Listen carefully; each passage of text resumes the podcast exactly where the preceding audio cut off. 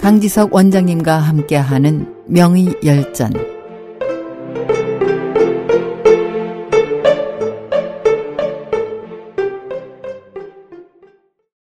안녕하십니까 SH 청취자 여러분 오늘은 본초 강목의 저자 이시진의 첫 번째 시간입니다. 전회에 소개했던 야광 손사먹의 업적을 포함해서 선대에 이뤄진 약재에 관한 연구는 명나라의 대의학자 이시진이 집대성했습니다. 이시진의 자는 동벽이고 호는 비노로서 호북 사람이며 1518년에 태어나 1593년 75살의 나이로 삶을 마칠 때까지 약재의 올바른 정보를 정리하는데 전력을 다했습니다.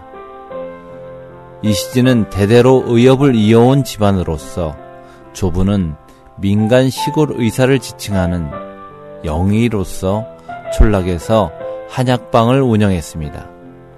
조부는 인품이 후덕하고 의술 또한 훌륭하여 인수를 펼쳤지만 사회적 지위가 낮아 괄시를 면치 못했으며 겨우 입에 풀칠할 정도로 살림이 어려웠습니다. 당신은 의학자가 유학자보다 대접을 받지 못했던 시절이라 조부는 자신이 벼슬길에 오르지 못한 것이 한이 되어 죽음을 앞두고 아들 이연문에게 총명한 손자인 이시진은 반드시 유학자가 되어 벼슬길에 오르게 하라 라는 유언을 남겼습니다.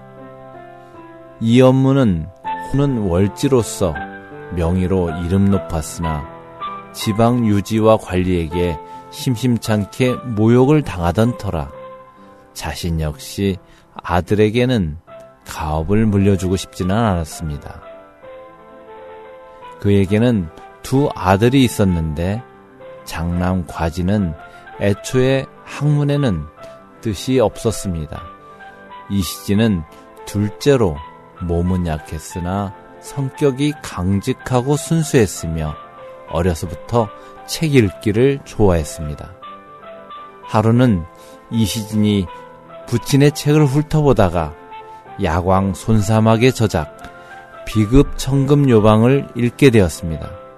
그 책에는 무릇 훌륭한 의사, 즉 대의가 병을 치료하기 위해서는 반드시 마음을 안정시키고 뜻을 평정하게 하여 바라거나 구하고자 하는 것이 없어야 한다.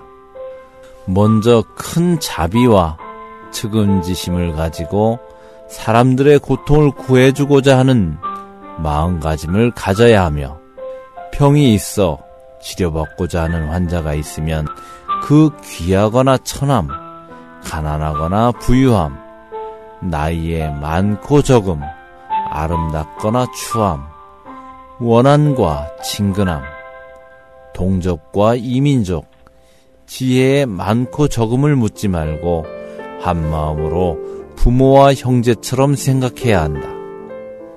환자를 고쳐주면서 이것저것 생각하지도 말며 자기에게 어떤 좋은 일이나 언짢은 일이 있어도 가리지 말아야 한다.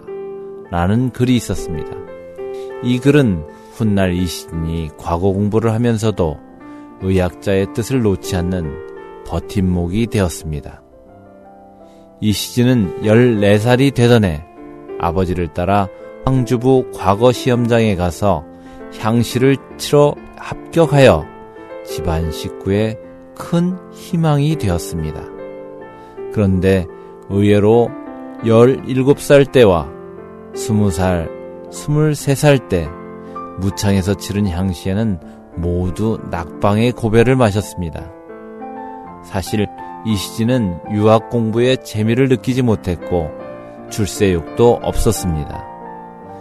세 번의 낙방 끝에 이시진은 아버지에게 가업을 이어 의학을 공부하겠다고 결심을 털어놓았습니다. 아버지는 이시진이 벼슬의 뜻이 없음을 알고 힘껏 아들을 지지해 주었습니다. 이시진은 이때부터 아버지 밑에서 의학이론을 배우고 실제 임상 경험과 약성 원리 등 10여 년 동안 의학 연마에만 전념했으며 아버지를 따라 왕진 갔다 돌아오는 것이 유일한 문박 출입이었습니다. 서기 1539년 기주 지역에 홍수가 발생하여 수재를 당한 주민들의 고생은 말로 표현할 수 없었으며 설상가상으로 전염병까지 번져서 아버지와 아들은 한 팀이 되어 밤낮을 가리지 않고 환자를 치료했습니다. 이때 이시진은 아버지의 뜻을 이어받아 질병으로 고생하는 백성을 구제하는 데 주력하리라 결심했습니다. 의술이 일치월장하던 이시진에게 평소에 주색을 탐하는 류교라는 조카가 있었습니다. 그는 어느 날 갑자기 하반신이 붓고 대소변을 보지 못했으며 통증으로 앉거나 누울 수도 없었습니다. 그는 그 지방에서 이름 있는 한의원을 다니며 치료를 받았으나 차도가 없자 이시진을 찾아왔습니다. 이시진은 류교는 대장과 방광에 문제가 있는 것이 아니라 원인은 다른 곳에 있다고 생각했습니다. 부치는 이시진의 진단과 치료법이 일리가 있다고 보고 그의 약 처방에 동의했습니다. 이시진은 련실, 회양, 천상갑 등 여러 약초에 견우를 배로 넣고 달여서 복용하게 했습니다. 약을 한 번 마시니 병세가 즉시 약해졌고 세 번을 복용하니 병이 나았습니다. 가족들은 이시진의 정확한 진단에 놀라움을 금할 수 없었습니다. 이시진은 조부가 남긴 진료 기록에 독창적인 약재를 가미해서 효과를 배가시켰던 것입니다. 이시진은 이후 본격적으로 자신만의 의술을 체계적으로 구축하기 시작했으며 특히 본초를 중시했습니다. 당시 여러 서적에 약재의 효능과 기원에 관한 서술이 있었지만 통일되지 않았고 어떤 약재는 정반대의 효능이 실려 있거나 독성 약재를 안전하다고 표기한 서적도 있었습니다. 또한 이름은 같으나 기원 식물이 달라서 지역마다 다른 약재를 같은 약재로 착각하고 쓰는 일도 있었습니다. 31살이 되면서부터 이시진은 몸소 체험하고 실체를 확인하는 작업을 꾸준히 진행하면서 약재, 즉 본초를 집대성하기 시작했습니다. 훗날 이시진의 명저, 본초 강목은 이런 과정을 거쳐 탄생했으며 지금까지도 한의학계에 큰 영향을 미치고 있는 아주 수준 높은 저서입니다.